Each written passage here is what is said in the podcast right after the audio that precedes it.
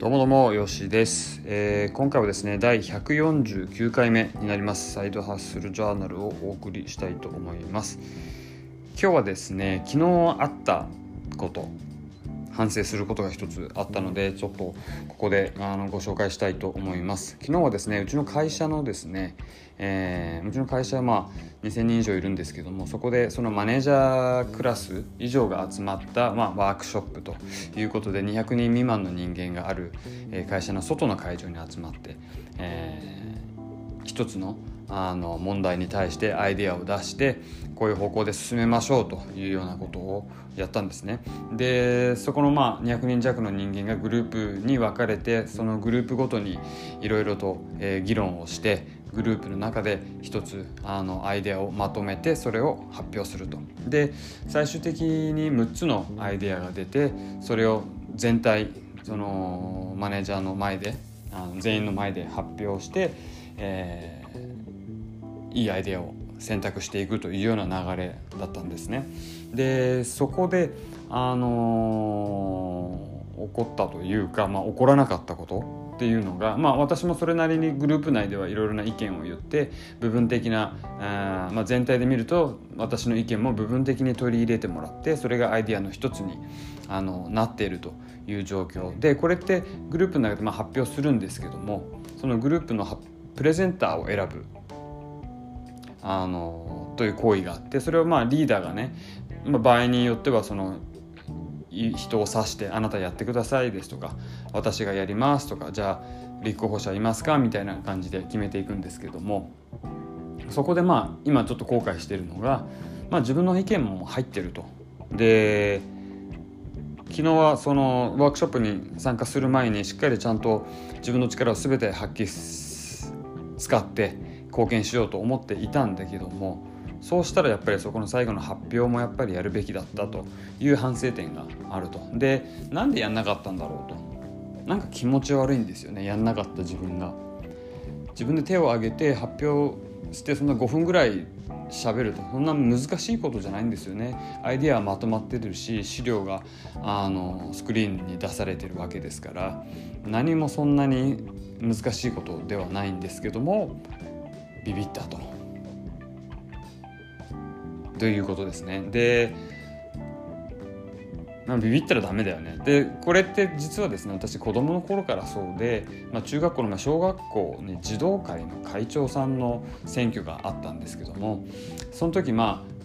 まあ、クラスの中でまあ声がでかくて体がでかくて目立つ方だったので、えー、と次はお前だよねみたいな立候補するべきだよねと、ね、選挙があるんでね立候補するべきだよねっていう雰囲気になっていてそれを感じた自分はですねなんとねそれやらないために選挙管理委員をやったと。逃げの手を打ったということですね。そうするとあのー、まあ、立候補しなくて済むということがまあ分かっていたので、えー、まあ、小学生ぐらいだったらそれぐらい考えたんだと思うんですけどもなんかなんか正面からぶつかってないですよね。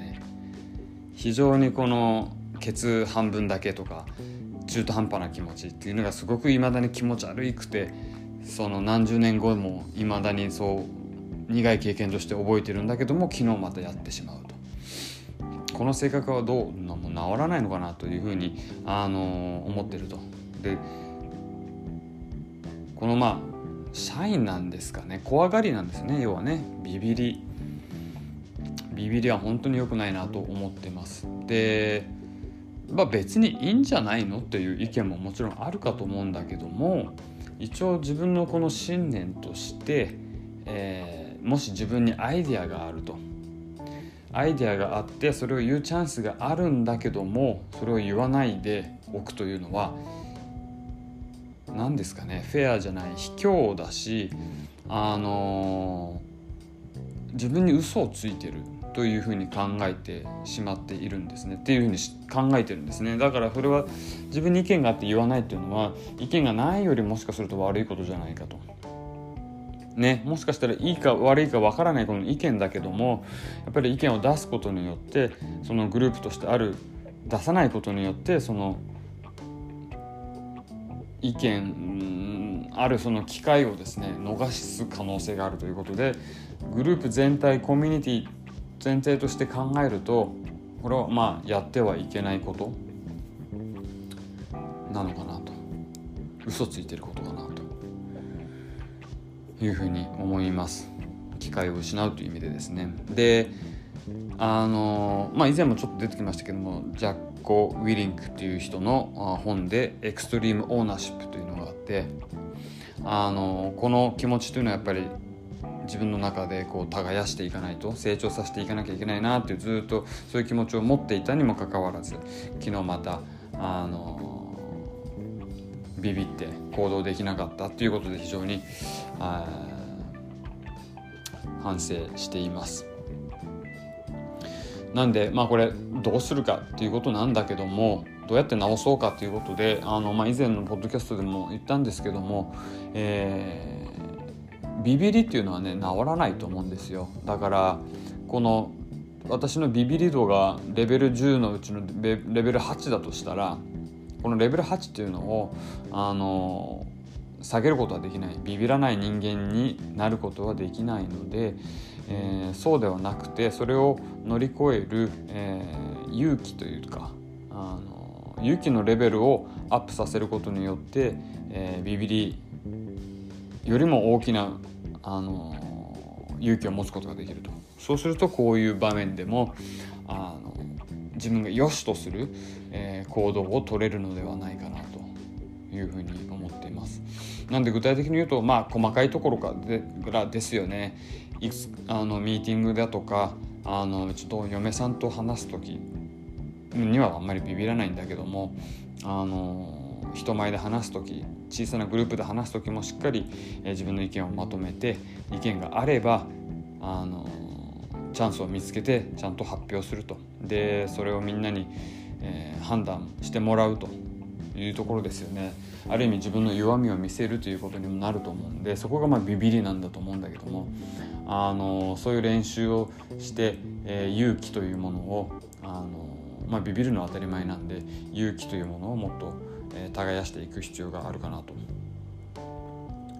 いうふうに思います。まあできる人にとっては何そんなちっちゃいことでってあの思われるかもしれないんですが、まあ、非常に自分にとってこれはネックになってて昨日からすごく気持ち悪いなっていうあまたやってしまったっていう気持ちがあるということで今日これをあのお話ししました。いかがだったでしょうか？あのー、まあね中途半端にやるっていうのは非常に良くないこと。で、まあ、例えば昨日の場合でで自分の貢献というのはあのー、自分自身に期待してるっていうのはやっぱりグループに参加をしてあの議論に参加をして意見を出してでそれをちゃんと発表するっていうところまであの自分の期待自分に期待している行為だなと思っているんだけどもいたんだけどもそれができなかったというところであのまた痛いギャップ